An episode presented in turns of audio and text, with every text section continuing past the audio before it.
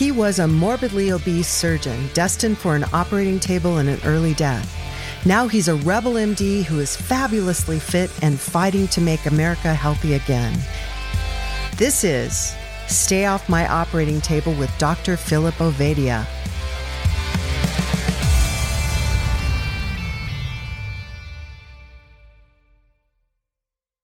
Races. Well, hey, everybody, welcome back. It's uh, the Stay Off My Operating Table podcast with Dr. Philip Ovadia. This is our last podcast of 2022, although I realize you're probably listening to it somewhere in the third or fourth week of January 2023. I'm going to assume the world has not ended. Um, we're joined today uh, by someone whose name I had trouble pronouncing, but whose background absolutely I'm so excited to have this conversation. I don't want to steal your thunder, Dr. Ovadia, um, but we are joined today by Dr. Efrat LaMandre and Phil. With that, tell us why you invited her and let's get this conversation going because I'm really looking forward to talking with her. Yeah, so uh, Dr. E, as uh, we have been instructed to go with, uh, and I, you know, just uh, came across each other on the magic of those interwebs. And uh, like you, Jack, I was uh, fascinated by her background and her story. And I think in a lot of ways parallels, uh, you know, some of my journey as well. Uh, so very uh, interested to get into this with her. Uh, I'm going to let her to give us her background and her story about wh- how she got to where she is today.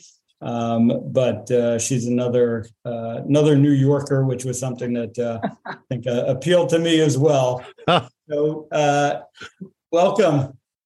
Thank you so much. It's really an honor to be here. I appreciate it. So, so do you want me to tell my story? I I, why don't you I read with, I read a little bit about you, and Uh-oh. when I read that you professionally started your life as a nurse practitioner, I- I went woohoo. Um, I'm well, and, and there's all kinds of reasons for that, but knowing where you started and and understanding where you're at, I knew that was going to be a great story. So, tell us Oh. the story. I appreciate. It. Okay, I'll tell you a story, and I have a feeling that um, Dr. Ovadia, you are uh, in a similar place. So basically, I do think that anyone who ends up on this side of the vortex in the functional medicine world has either hit a health wall themselves or someone that they love has hit a health wall. And yes, I was trained as a nurse practitioner, a family nurse practitioner, and I have a great primary care practice here in Staten Island um, primary care, adult, pediatric. We serve over 20,000 patients and we do the conventional thing. And my wife got sick a while ago. We can get into that a bit. I'll just give the macro. And conventional, she's a medicine, I'm a medicine, our friends are a medicine. And conventional medicine really just offered us high dose steroids. And we just kind of felt that maybe there's something more. And this is like a million years ago before the interweb is what it is. So someone mm-hmm. said, Hey, why don't you try functional medicine? We're like, okay, it's not going to work, but like, whatever, we have nothing to lose. And this gentleman had the audacity to suggest that what she has going on has to do with her nutrition. Just think. and so, and mind you, right, we were you, you know relatively thin women. I'm not saying this because of body shaming issues just to paint a picture. We thought we were eating really well. We're both athletic. So the concept that our nutrition is off was really just wild let alone having to do with autoimmunity just insane.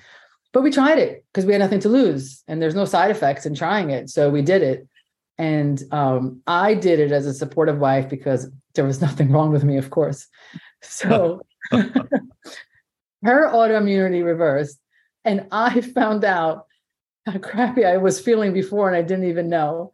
Um, as my joint pain went away, and like my stomach stopped hurting all the time, which I thought was normal. Isn't so that then I was amazing? like, "It's crazy." the amount of of physical discomfort that we just get totally used to. used to. Let's get used to it. Yeah, I hear it all the time from my patients. Like, I didn't even know I had brain fog. People will tell me. So I brought it back to the practice, the primary care practice, and I kind of dabbled in it. But I think you know that once you open up this can of worms, that's it. It's over. So you take another class and another class and another class, and before you know it, you're like, I cannot practice this way anymore. It's not enough. Mm. It's not mm. bad. It's not bad. It's just not enough. Um, and so the new method was born, and that's why, um, the, you know, if anyone's on social, the new method spelled with a K because you always knew there was a better way. There's like something in the back of your head that says there's something else going on. So that's where we're okay. at. I'm going to jump in here real quick for our listeners. Dr. E has a website, and we normally talk about this at the end of the show, but her website is called The New Method, new K N E W. So the newmethod.com. Um, and uh, you'll there'll be more information at the end of the show. So sure. So, so you know, I, I would love to hear, sorry, Phil, but I'm the resident idiot, so I get to ask the questions. I would love to hear um, without without violating any confidentiality about your wife's um, autoimmune issues, um, how conventional medicine viewed it, and how you viewed it until you started seeing it differently, and and treatments that that actually made the difference. Just go into some detail. Yeah. Absolutely. And this is actually relevant to anyone suffering from autoimmunity, honestly. Um, forgive my allergies. So she initially, when I met her, she had something called PMLE, polymorphous light eruption, which basically means she was allergic to the sun. So when I speak on stage, I say when I met my wife, she was a vampire. So, so talk about accommodating. We just assumed that was life. And we planned our day after four and if we had to be out on the day, we made sure to be not on the sunny side of the street. And it, you know, you do what you have to do. Like many of your listeners, when you get that first diagnosis, you accommodate. Like this is going to be fine. First medication, it's going to be fine, right? You truck through it, and then, um, and when I met her, that was it. That was just like no. It obviously took her many prior to meeting me many years before she was correctly diagnosed because she had an atypical form. Um, and she had to change she used to be a division one softball coach nationally known she had to change her career because she had to get out of the sun like it was really affected her life completely um, so a few years later she develops a second autoimmune which we did not realize why when you get one you get more and the reason is because until you fix the root cause you're just going to keep getting more issues but we didn't know that her second issue was psoriasis but her psoriasis was so severe that her feet would bleed when she would walk. She couldn't like open cans because it was like her hands couldn't oh handle it. Yeah, it was a mess. And that's what finally drove us to look for answers, right? Because it's always that one thing that you just can't handle anymore. So for PMLE, there's not much to do. If you have a flare up, you just have to like be in a dark room until it goes away. It's painful. And for psoriasis, it's basically steroids at the time, and now there's immunologics but they don't solve the problem, right? They just it's just treat the symptoms. Yeah. So this gentleman at the time did these crazy blood work we never heard of IgG, IgA. We never heard of this nonsense, right? And of course, I hope everybody knows I'm being sarcastic. It's not nonsense at all. So he did this testing, and my wife was vegan at the time. And so again, back then, this is before Impossible Burgers and Beyond Burgers. It was corn and soy if you were vegan. Mm-hmm. That's that was life. So corn and soy came up so high in her lab work. And we removed corn, soy, gluten, dairy, and just everything went away. It just went away. It was really that simple.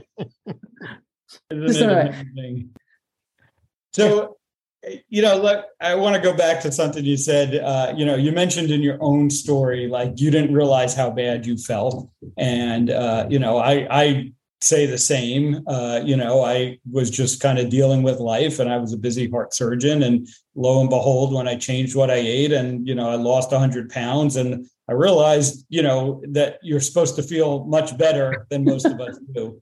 Uh, but I wanted to get your perspective as a practitioner, uh, you know, that we accept this for our patients uh, largely when patients come in complaining of this and that, mm. you know, the pains and the aches and the tiredness. And we just say, well, that's just part of, you know, getting older. That's just normal. Oh. Uh, and I'd love to hear your perspective on, you know, kind of how your attitude towards the patient's problems have changed as oh. you realized, as you were able to overcome your own problems that you didn't even realize you had to start with. Yeah, so this is the mea culpa moment Um, mm. and and again, and this is true for anyone, and I'm sure you as well. You're trained in conventional medicine to find a diagnosis and then treat a diagnosis. And everyone who's doing that is well meaning. I mean, everyone went to school, everyone wants to help people. There's no malice. I know there's kind of this rhetoric of like the evil doctor. That, that that's not what the case. We're all we've been trained a certain way and we're and and and if there's no diagnosis, then there's nothing wrong with you. We can't help you. Mm. And that's because the toolbox we're given med school, NP school, PA school is a toolbox that is limited. Find the problem, treat the problem, you know, probably pharmacologically or, or a procedure. But if there's no problem to be found, your symptoms don't count. If the symptoms don't point to a lab or a mm. finding, there's nothing we could do for your symptoms. Right. So so I was guilty of that. And how many women and men came to my and I did the annuals and their cholesterol is fine, they're diabetes, they're not diabetic.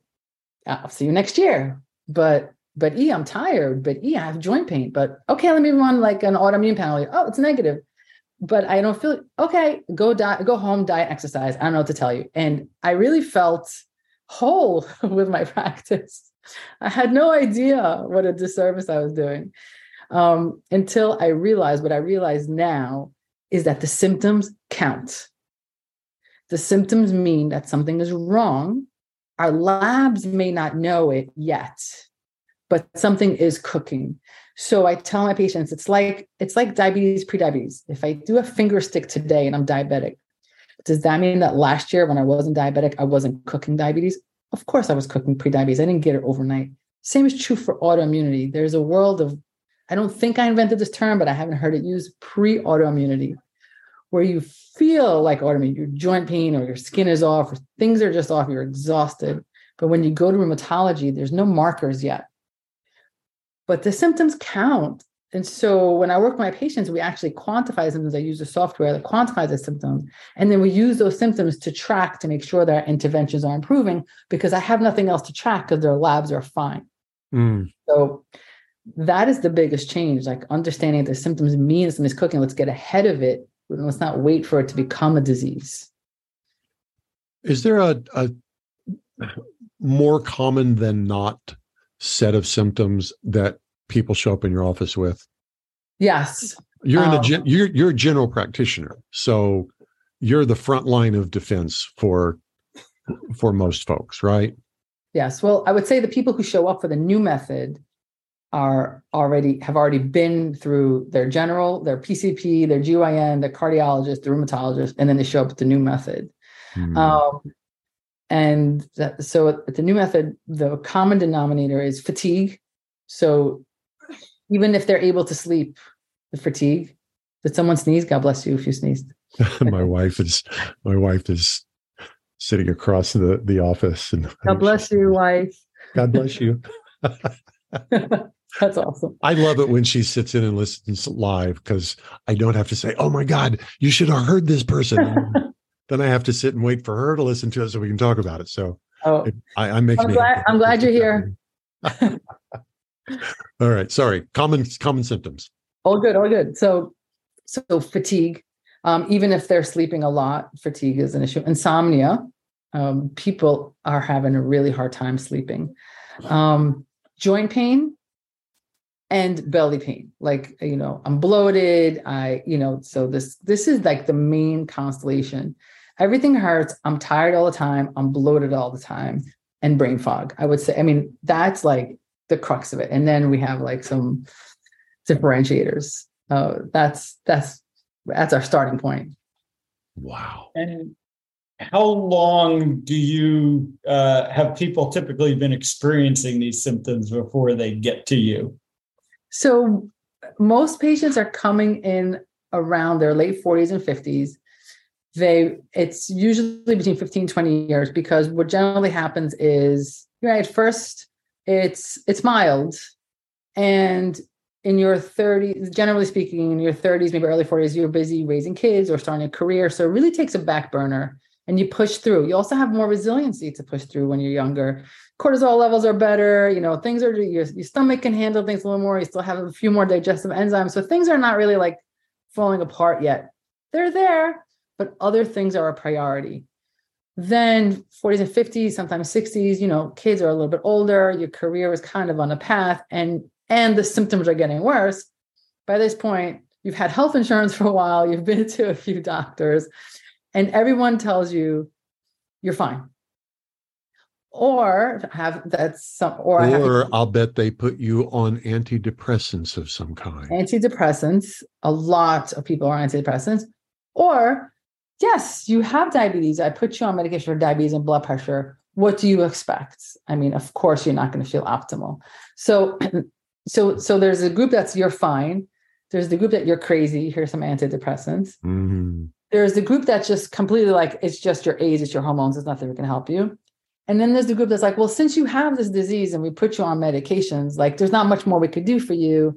You know, let's just monitor your A1C and again i really don't think anyone has an evil intent i really want to say that i just i just i really think it's the models how the model is built and i think um, doc i think you coming from your background i mean i'm really curious to hear how you got to this because i'm sure that you know the model is well meaning there's no one going to med school to be mean.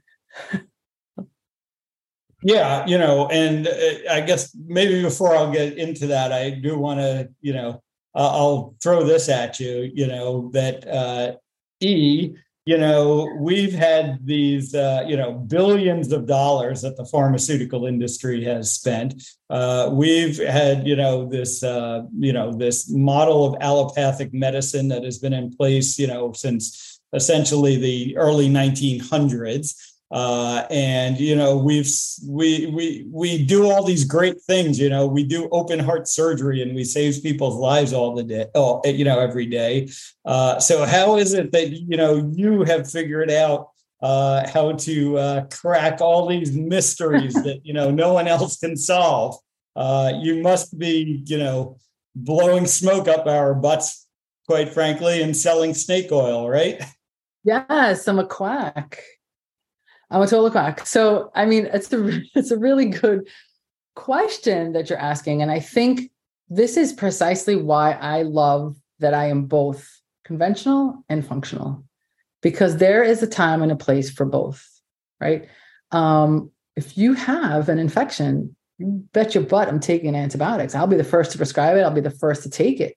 If I have a pneumonia, if I have a cellulitis, I am so grateful for conventional medicine for that. If I need chemo, I'm so grateful. If I need open heart surgery, I'm so grateful for all of it. Um, so I think where allopathic medicine excels also is acute medicine for sure. Um, it's it's necessary, and um, I would know the first thing how to do open heart surgery or any you know or anything on that level, and it there is a place for it. Um, but what I'm saying doesn't undermine it. In fact, it strengthens it, right? How can we get to outside of structural issues? A lot of heart disease has to do with lifestyle. So, how awesome would it be if they never got to your table, if they didn't need to be stented, if they didn't need to be cathed, because we took the time to do lifestyle? And by the way, you know, if you read any pharmacological guidelines, the first line is always recommend dietary lifestyle modifications first it's like one sentence and we are designed to skip it and then go and then prescribe this and then prescribe this and then prescribe this. But it's mm-hmm. always there. The dietary lifestyle modification piece is part of every single evidence-based practice guideline. It's just we skip it because the system doesn't allow time for it. I don't i'm sorry but just the the irony here that the very first thing is diet and lifestyle. Yeah. You'll see the algorithm, right? Not not item 13 on a list oh. of 22, but item one on every Always. single friggin' list. Every single day, cholesterol, and just modification first, diabetes, just, blood pressure, just my right. In fact, in our charting, do we not have to also write that in our charting that we discussed the Mediterranean diet or the DASH diet, whatever that we we have to put it in our charts that we actually discussed it and we suggested we should hand out. So it's all there. So I haven't discovered anything new. I'm just spending time on it. I'm just spending time on part one to avoid two and three or to taper down two and three. So it's actually, in my opinion, it's quite the opposite. And I know that's not, I, it's opposite of cracker or snake oil. First of all, I didn't sell you anything. Um, but second of all, it's actually conventional medicine done right. Hmm.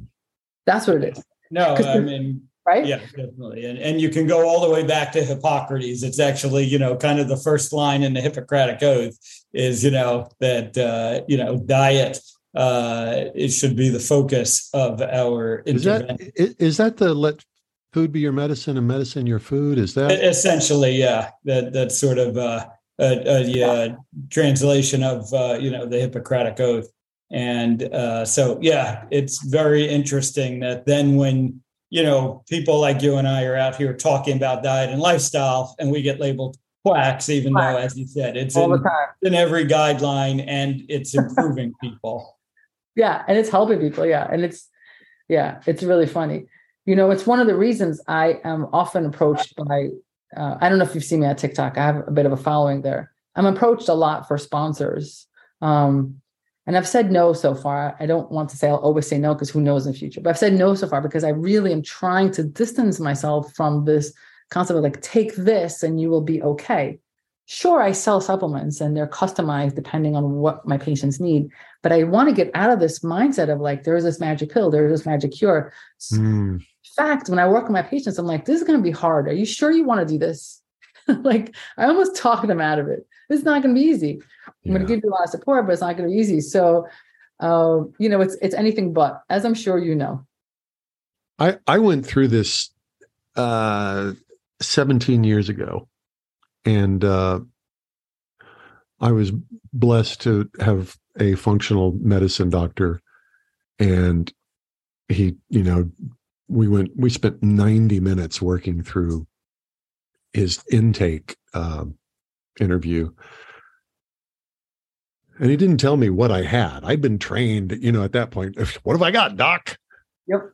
and he just he's very skillful at at at circumnavigating those kinds of questions because in his model of health you don't got something you've you you're you are your health is out of balance his his goal is to figure out what is your body saying that it needs to help it and so i just okay well whatever and uh my next question was well how long is it going to take and I remember I remember this very clearly. He said, "Well, I had severe adrenal fatigue. I was about that far from dropping dead."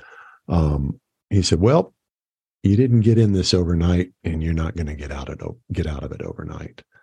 And I was really grateful that he said that because he set me up for for understanding this lifestyle change doesn't create immediate results but you will see results. And it took me about, I know it, it took about eight months before I, I could look at it and say, and I was rigorous uh, as I followed his lifestyle changes. Uh, it took about eight months, but I'm, he saved my life, you know? Yeah. He saved my And, and then and then since then, I'm sure you've done even more modifications and more optimization. It's never ending. Yeah. Yeah. Absolutely.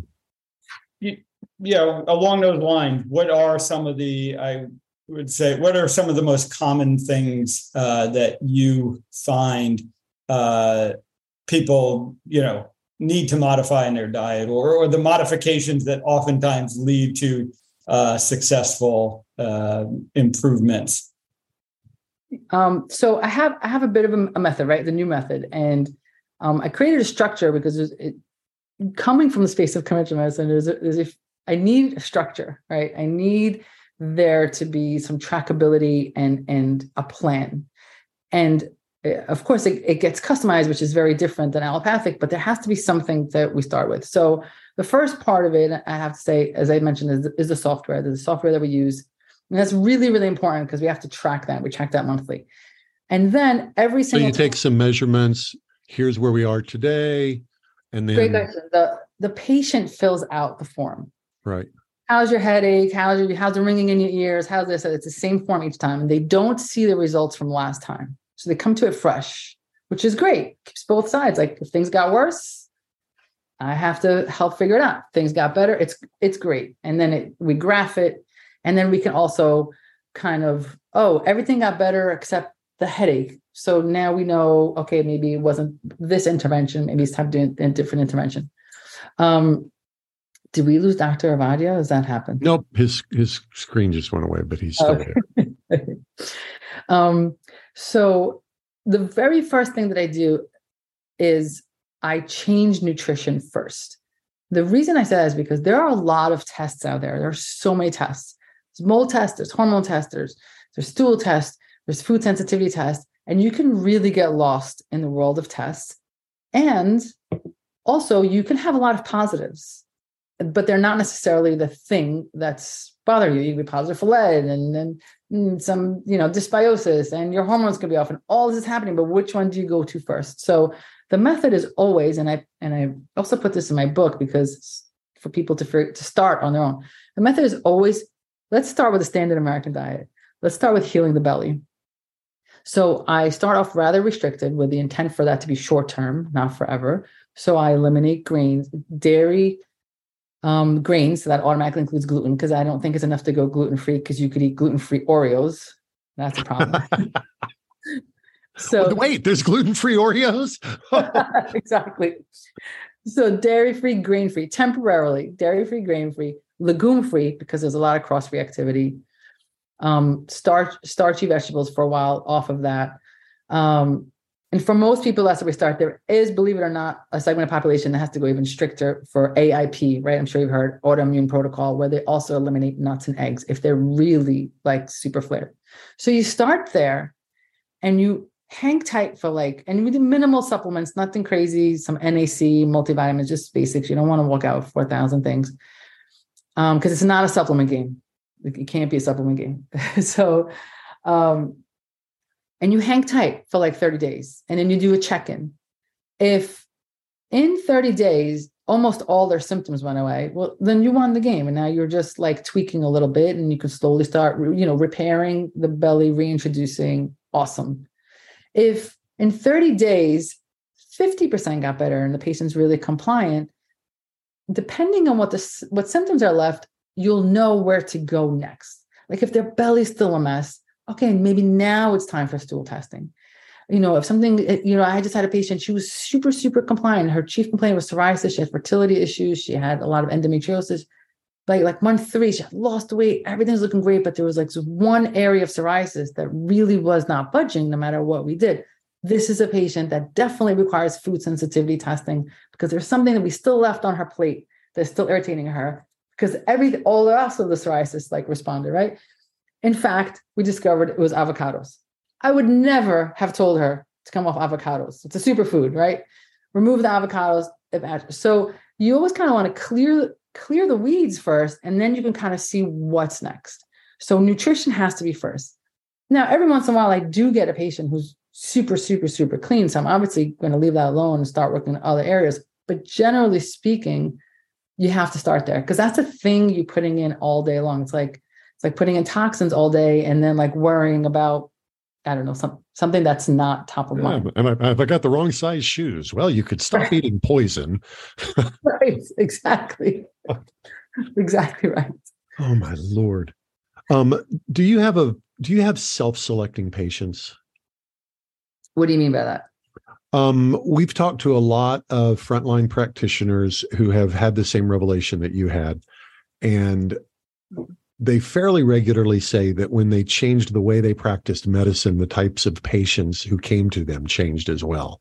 They tended to get people who were a lot more inclined to want to fix the to get to the root of the problem and fix it rather than just take a pill and make the make the symptom go away. For sure. I mean, I still have both practices. So I only spend one day a week at this point in my primary care practice because I have some patients who've been with me from day one. And sure. so I love seeing them. But it's it's run by other NPs who are comfortable in conventional medicine. Um, so that and they all know because I'm in my social media, like there's a lot of and so they all know that in the same building I practice this and they're not coming. So they're happy here they're happy coming every three months for their medication and they're and good. I'm glad that they're compliant and at least we're managing it. And and no judgment like at least this is happening right? At least we're not walking around with blood pressure out of control. At least we're doing the things that we can here. But they're not coming and they all know I do this, especially locally. Like everyone knows what I do. So, and the people who are coming at this point are not even just local, like it's a national, and they are finding me and they're coming from all different. So, yes, they're like, they're like finding me from places I didn't even know existed in the country. And they're just like, oh my God, we've been searching for this. So 100%. Uh, if that's what self-selected means, then yes, that is, that is where it's at. Um, is there a particular type of person who, who ends up with you? And I'm asking that question because Dr. Ovadia has got a big audience here. And, um, and we talk to a lot of frontline caregivers, um, many of whom will, will serve folks anywhere in the country. So uh, what I'm asking now is is somebody's listening and they're, they're they're asking themselves, is this the right physician to help me? Who is hmm. that? Who's that right patient for you? Okay, that's a great question. Um, so almost everyone, almost everyone, because there's always something that we could do. So who's the right person? I would say generally speaking, there's two categories that I mentioned earlier. The patient who is not feeling optimal has been to a thousand places and is either told there's nothing wrong with you or some version of it's in your head, right? It's in your head could be as direct as it's in your head to take a medication or subtly like, well, what do you expect? You're stressed. What do you expect? You're 50. What do you expect? Right. So that's still a subtle way of saying it's in your head. Yeah. So there's, and, but they know that they remember a time when they felt better. It's like, why is this happening? Right. So that's one group. And then the other group are people who are already have a diagnosis. A lot of them are autoimmune, Hashimoto's, uh, PCOS, um, a, a, lot of autoimmune issues. And maybe they are already on some medications. Maybe they want to try without medication and they just want to overall move the needle on their health. Um, and, you know, they don't have to have autoimmune. They could also be diabetic, hypertension. But it's usually, I have to say, most people who have more of a chronic issue that are more ready to make the change because there's a lot of normalization around diabetes and hypertension. Not everyone's ready to opt out of that. It's oh really kind of normal because everyone everyone has meds. So is it really so bad? Like so, it's that tends to be a smaller group of people who come and say, "I'm diabetic, I have hypertension, I want to be off those meds." They usually have something else that makes them come to me. I will I want to highlight that. There are people, there's a lot of Americans out there who have a diabetes diagnosis, a hypertension diagnosis. They are, whoa, quote unquote, managing it yep. with medicine, with with medication. And the conventional view is, oh, that's perfectly normal. You're fine. Yes. And Dr. E and I know Dr. Ovadia, you guys would say that, that ain't fine. I'm not putting words in your mouth, am I? Yeah. No, certainly not. I mean, and it's something we've uh, you know discussed uh, previously, and it ends up being a large prac- you know large part of my practice. Uh, you know that people come to me for their heart disease, uh, and we end up fixing their diabetes and their high blood pressure. You know, uh, while we're lowering their risk or managing their heart disease, uh, something that quite frankly, and and I admit this, and I have admitted this, you know, for the first 15 years of my career, I didn't think diabetes or high blood pressure were reversible either. They're lifelong chronic conditions, is what we're told, uh, is how we're educated. And so I didn't know it until I knew it. And, uh, you know, like uh, Dr. E has been saying, it's not that doctors are evil, it's just that we don't know what we don't know. That's exactly right. And Dr. Ovadia, don't you know a lot of colleagues who are on medication who oh, think yeah. this is fine. Yeah. They think it's fine. Um, it's very normalized to be in your 50s and to have one or two pills. And and for that, and as long as your A1C is fine and your blood pressure is fine, you they feel like they're in control and they can continue eating whatever. Um, and it's fascinating. It's it's fascinating to see. I have colleagues who completely think it's normal. Yeah. So, as I understand it, um, under the heading of autoimmune disease mm. is a whole host of diagnoses. Um, I have been running into people who've been gotten who've been given a diagnosis of Hashimoto's, it seems the last 10 years everywhere. I don't know if there's a rise in Hashimoto's or it's, you know, I bought a red pickup truck and now everywhere I see red pickup trucks. But one way or another, I'm I've become more aware of it. Um, and and under this, with all these different types of autoimmune diseases, is it, it, it is there a, fundamentally a single root cause or a collection of, of root causes that will make all of these things basically make your body heal itself? I don't know if I'm asking that question right, but I think you get where where yeah, I mean, I do. I, I, I think. I mean, you're right. On the on the one hand, it feels like we're surrounded by because it's what we do, right? You're on these you're on these uh, podcasts, and so you're surrounded by it. And we do tend to see people who are sicker because they're coming in our way. But the numbers also speak for themselves. And truthfully, there are more cases in the world and in America. And part of it is because the whole system is constantly under assault. It's like just, you know, and I, I'm not trying to be like overly, you know, like doomsday, but we were just not we weren't designed to filter as many things or we're being asked to filter from in all directions right? So we focus on the standard american diet which is you know i'm saying american but it's worldwide at this point you know it's super processed you know doesn't have a lot of nutrition calorie dense high fructose dense chemical dense to preserve freshness. Like it has a lot of stuff so we're taking it in that way. Everything has to smell good everywhere you go. That's an assault. Like we weren't meant to have like scented everything. And uh, again i want to say if you come to my house i have a scented candle so i'm i'm not saying don't do it necessarily but i'm just saying there's an assault in every direction right?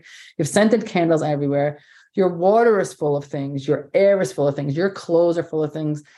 Uh, the plastics that we need to stay alive in our IVs and our infusions and our catheters is like we just weren't designed to filter all this. So like we didn't evolve as quickly as an organism as the industry did.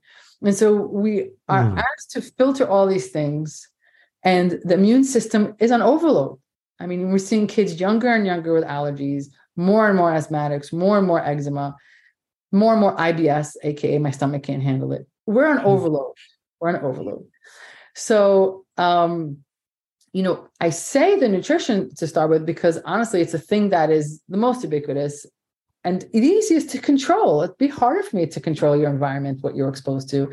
So, if at the end, right, if I back to this, like if I clear all of your nutrition and you're still unwell, and we have to go into environment, did you just have a renovation in your house? Are you living in a moldy house? That's so much harder to manage but that also could be there so so the point the point is is just it's a lot to ask your system to handle causing inflammation the root cause is inflammation what causes the inflammation is are all these things that we're just assaulting the body with so the the the game is to find out what's causing the inflammation calm down the inflammation and dr Ovadia, i know since you're a cholesterol man and a, and you mm-hmm. statin man, you know it's all about inflammation at this point. Not that you're a fan of statins, I don't know, but that you know that statins really an inflammation game and not really a right. So inflammation is at the heart of it. And our job as detective, as a functional medicine detective, is to figure out what's causing the inflammation. Yeah, no, I think you said that very well. That inflammation is the root cause, and you know it's really a matter of figuring out what's causing the inflammation. What um I guess the question would then be, you know, I, I, you blew past that way too fast, Phil. Remember your question. What was your question? No, no. You said inflammation is the root cause. Yeah. Yeah. And audience, inflammation yeah. is the root cause. I realize I'm the least qualified person here to say this, but we can't just blow by that, guys. well, uh, it's yeah. I mean, it, it is at the root cause of you know the majority of chronic diseases that we face today, and it's heart disease that I treat every day, and it's Alzheimer's disease, and and mm. it's hmm. diabetes, and it's many forms of cancer and everything else. Uh, and I think that's what more and more of uh, you know, and it's interesting, you know, whether you look at the the functional medicine space or you look at the you know metabolic health you know space that uh, you know I, I I would say I'm more in, uh, you know, it, it, it all leads you to the same place, uh, which is really what's most interesting about this. And um, you, you just keep coming back to inflammation. So my question for you, E, is, uh, you know, we talk all about diet and, and diet is largely my focus as well you know uh, diet and lifestyle. But you know how much is not diet? How often would you say it is that you you know you you do all the changes you you you know you take the second step you do the testing you find out specifically what in the diet it might be for that person and then you're still not better and now you have to start looking at the other stuff I would have to say it's a smaller percentage of my patient. And the reason is because let's just say, let's just say it's mold or Lyme kind of threw you over the edge. Nonetheless, who you are as a host prior to that Lyme will help you recover from that Lyme, right? So, so let's just take Lyme because like ever since I had Lyme, it's been like this. True, but how come Joe Schmo who has Lyme, he's fine and he's camping and he's getting Lyme again and again and again. I have 90 year olds who are they've been positive Lyme forever and they're fine. So, so who are you as a host that helps you contend with this Lyme, contend with the COVID, contend with the mold is really important. And so for most people, even though there are other things at play, once we fix their their the nutritional component and their belly many of them now are strong enough to recover from the uh, from the last assault right? And i say the last assault because people say ever since x. So whatever that x is a lot of times we don't necessarily have to totally address x if we can make you strong enough to manage it. And sometimes we do. Sometimes we do need to do a little bit more with Lyme we do need to do like mold remediation but now you have a host that can handle the treatment. Because like to do mold or like any of these remediations, if you do it holistically, it's a lot of herbs, it's binders, it's hard on the belly. So mm. we can't do that on top of right the inflamed system. So I would say it as we clear the weeds, it becomes smaller and smaller and smaller. And then yes, of course, I have those patients, and those patients have to be even more committed because their progress is so slow like I had one patient that I mean, we clean as could be. There was nothing left to remove from her. Mm. And really the conversation with her is just that her belly at this point was so right. So there's remo- this is not my R's, it's functional medicine, right? There's remove, there's repair, there's replace, there's reinoculate, there's reintroduced. Four or five R's, Institute of Functional Medicine, I didn't create it. So the removal part for most people, once we remove it, they start feeling better. With her, the repair took so long. What I mean by that, I mean, I couldn't give her supplements. Every time I gave her supplements, it set her back. You know, her stomach would be back. She'd have a flare up. This is somebody mm. that for months, all we could do was a few drops of vitamin A. We did that for a while.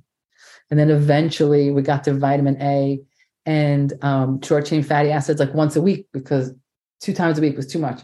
So there are some people where you have to move very, very slow. Um, but I would say in my practice now if you go to another practice that only deals with the sickest of the sick they're going to say 100% there are other people like that. But in my practice it's a smaller percentage that re- that require additional testing and more of like a figuring out what's next. There is a there's a poster on the wall of my doctor's office. I was just trying to find i took a photo of it because it was so so cool. It's a pyramid. And i uh, wish I could remember what it's called because I put it in the show notes. But it's basically how how health is built. And at the very tippy top of the pyramid, the the the is the uh, interventional medicine, drugs and surgery. Um, and you work your way down, and at the at the foundation is is I think they call it like the the the the word I keep thinking of is terroir, like what the, the ground that, that grapes grow in. What is what is the ground of your health that what is the ground your health is growing in? And my doctor is constantly looking at what's the ground like if we can get the soil right if we can get the, the the stuff that everything else comes from if we can get that right the rest of it will likely take care of itself um, and that's such a different model of medicine for me. Like I say, I've been seeing this guy for 17 years. and he, he refuses to even use the terminology of of Western medicine. Um, he just he, he doesn't do diagnoses. He doesn't say you've got this sickness. He just is saying, well, right now your body says you don't need to be eating dairy. Mm, you know, exactly right. Um, People ask me, you know, how how long is it going to take, or what's next? I'm like, I have no idea. I'm going to start here, and then your your body's going to tell me if this worked or not. I have no idea. I have a I have a structure that I try to, but what if I start this and like none of this worked? Right. So we have to wait for your body to tell us what's next, what worked, what didn't work. Um, so your your your body doesn't want this right now is really good. I, I do I do want to say, if I may, that I know I've focused a lot of nutrition, standard American diet, but just as important is sleep. Ooh. We're not sleeping. You could be eating gluten-free ice for the rest of your life. If you're sleeping an hour at night, it's it's not going to work out for you. Okay. I'm stealing that one. gluten-free ice. Because because uh, sleep, you know, lack of sleep is causative for dementia. Uh, if you're not sleeping, there are certain processes in your body that are not happening and you need them to happen, right? So there's a lot of metabolic waste that has a very metabolically active area and it has to drain, it has to process. Um, it's the only time that growth hormone as adults is released is when we're sleeping. This has to, you have to sleep. You have to prioritize sleep. So, I'm sorry so w- w- the growth hormone is released when you sleep. If you're not getting sleep you, the growth hormone is not it, so as a as an adult what do i need growth hormone for? I'm grown it's, it's repair it's repairing. It has other uses. Great question. It's repairing. So you need time to repair. You need you have to shut the computer down a little bit and let, and let it repair. Um, there are certain things that have to happen to your brain at night and if you're not sleeping it doesn't happen. It's, it doesn't have the opportunity to get rid of waste. There's a cleanup system it's called like lymphatic drainage system. There's a there's a whole sanitation department that comes out at night. Um, there's things that have to happen at night that if you are skipping it for the sake of your productivity for the sake of your phone for the sake of whatever um, you are not going to optimize your health without it. I don't care how well you eat or how well you exercise. This is a critical piece. It has to be, it's not after nutrition. It's like here. Um, it's same it's in thing, line. Same same time. The, same, yeah, same time. The, the, nutrition and the sleep right. Yeah, and so we always talk about optimizing sleep. And now a lot of times when we fix nutrition, sleep gets optimized. Why? A lot of people bowl of pasta, glass of wine, nice dinner. They get sleepy. They think this is great. I'm going to go to sleep two, three hours later, they're awake, heart palpitations, they're sleeping, nightmares, sweating. Oh, I don't know, it must be my menopause. No, it's your wine and your pasta, right? So, so, a lot of times fixing the nutrition fixes the sleep. A lot of times distancing your last meal from when you go to sleep by at least three hours can also help it. Making sure your last meal is not carb heavy. So a lot of times that fixes it. But then sometimes no. I certainly have patients where everything's perfect they're not sleeping. So now let's talk now is a good time for a supplement game. Maybe we need to give melatonin and some you know l-theanine. So there's some things that you might want to give but you have to find what's going on. Is it too hot in your room? Is it too cold? Is your partner listening to the tv and you never realize it's bothering you? Are you really worried about your kids coming home? Maybe you need a white noise maker whatever it takes to get your sleep we have to have that conversation. Super important.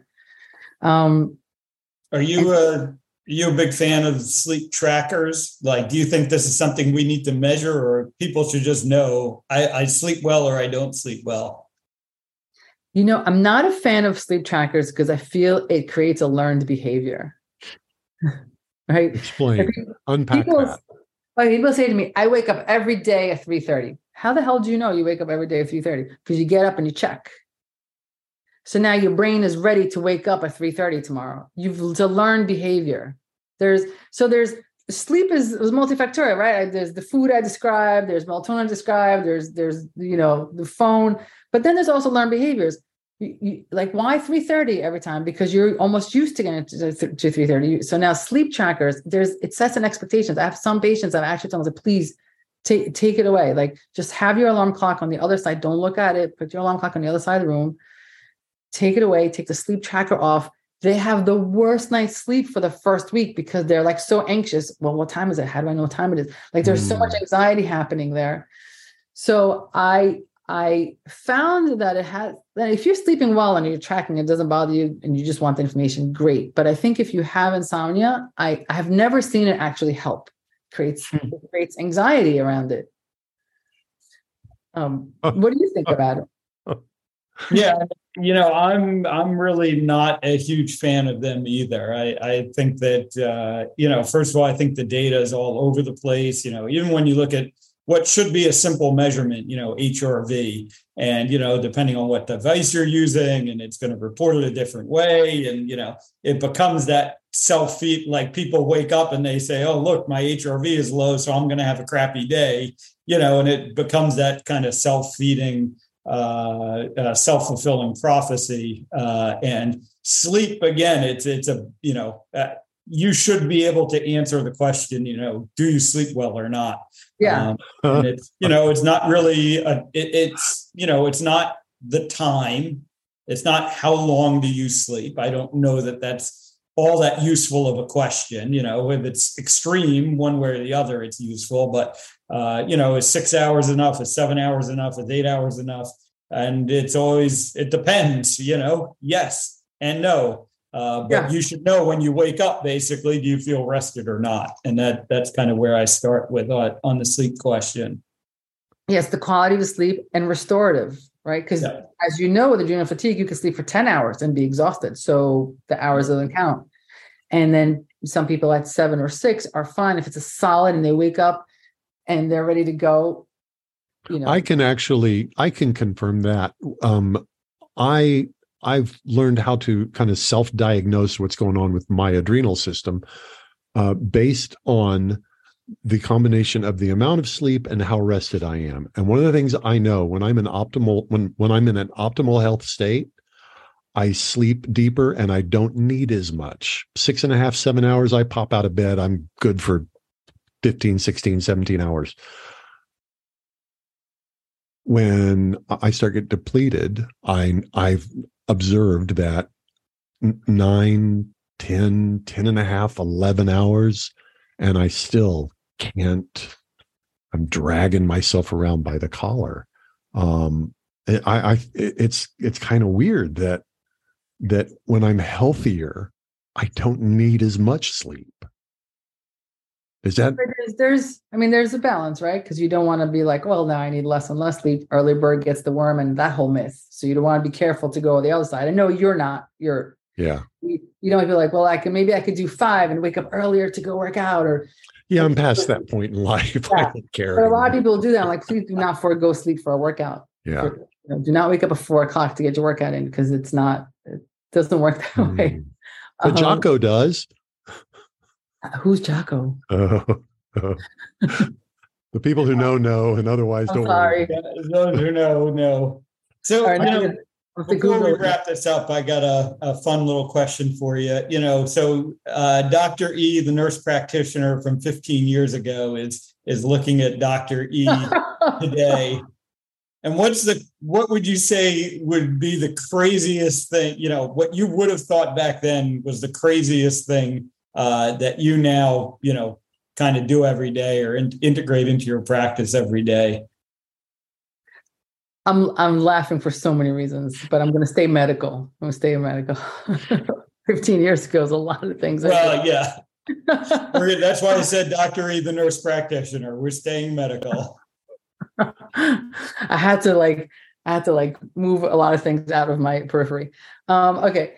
So, what is sorry? Now, ask me that last question. What is what? What am I practicing differently? Yeah, what, what what do you like do every day now as a practitioner that 15 years ago you would have thought was absolutely crazy, or you know?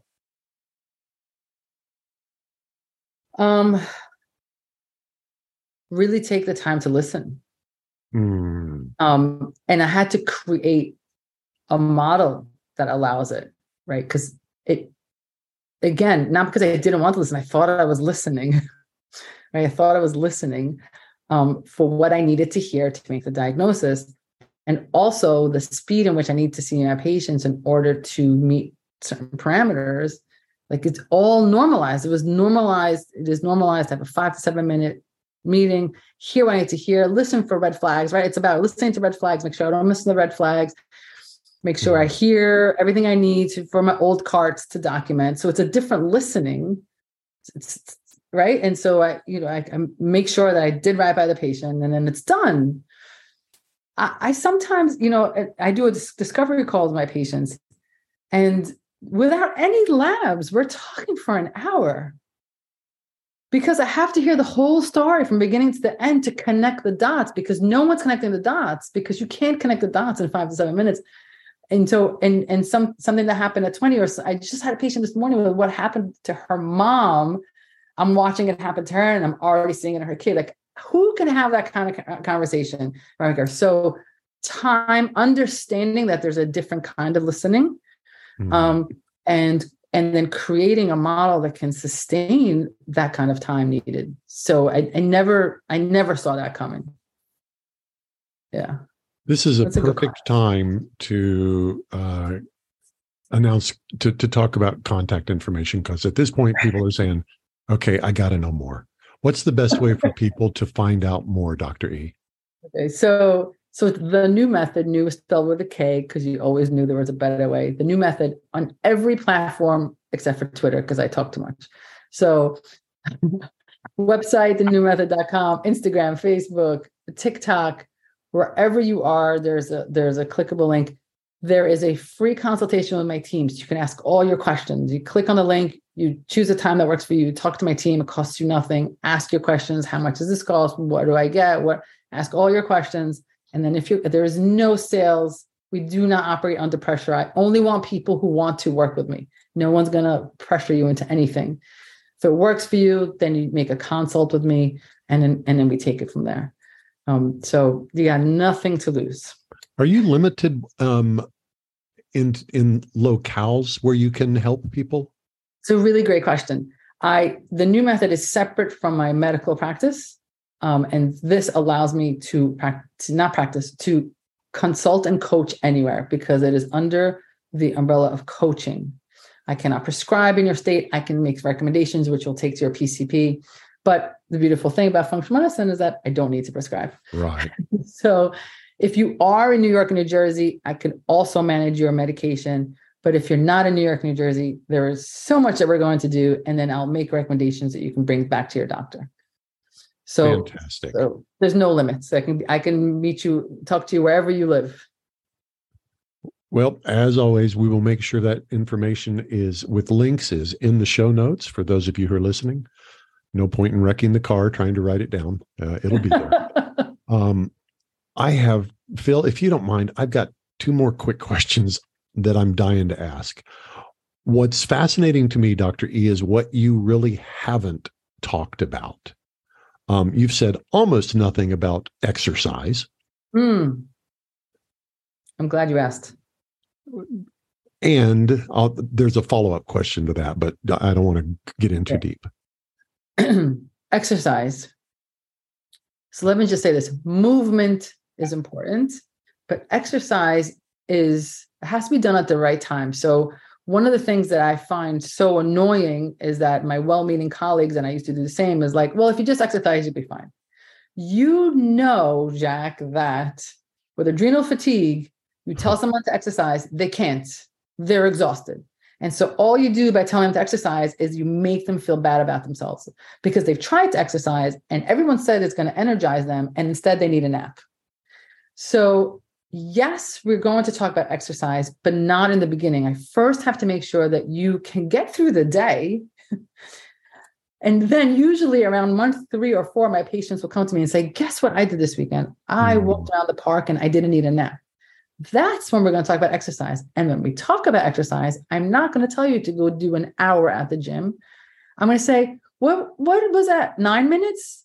Was nine minutes good for you? Because maybe 10 minutes is too much. I don't know what exercise is for you. Do I want everyone moving? Of course. But I have to first make sure you can move because if moving depletes you, then I'm just sending you back. Mm. So, hmm. yes, movement is important. It is. So, I discuss nutrition, sleep, always discuss exercise. I always discuss sleep. And then there's like uh, and and I'm sorry, and stress, right? But exercise, while movement is so so so important for so many reasons, I can't start there if my patient is depleted. You've so just given hope to a lot of people. Oh, no, uh, you have. You've given. Uh, you know, 18 years ago, if somebody would have said that to me, I'd have said, "Oh, please, please, please tell me more." Um, and and then you alluded to my follow up question, which had to do with stress. What I was really thinking of was kind of the non physical aspects of restoring health. I'm thinking more of a spiritual practice, um, your social connections, those kinds of things. Um, yeah. And I realize that may be outside your scope of coaching and or practice, but it just occurred to me how yeah so I, I talk about it all the time. And you're right. I may not be the one. I might, I have colleagues that I'll refer you to if we really need to go deep.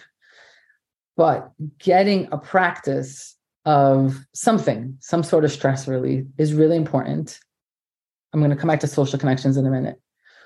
But you know, like in the hierarchy of needs, if my patients are in pain and I talk to them about let's meditate, uh, it's I can't. Right. Right. So I kind of talk to my this is why I work with my patients for at least a year because they're I have to get you out of the crisis mode of whatever's going on.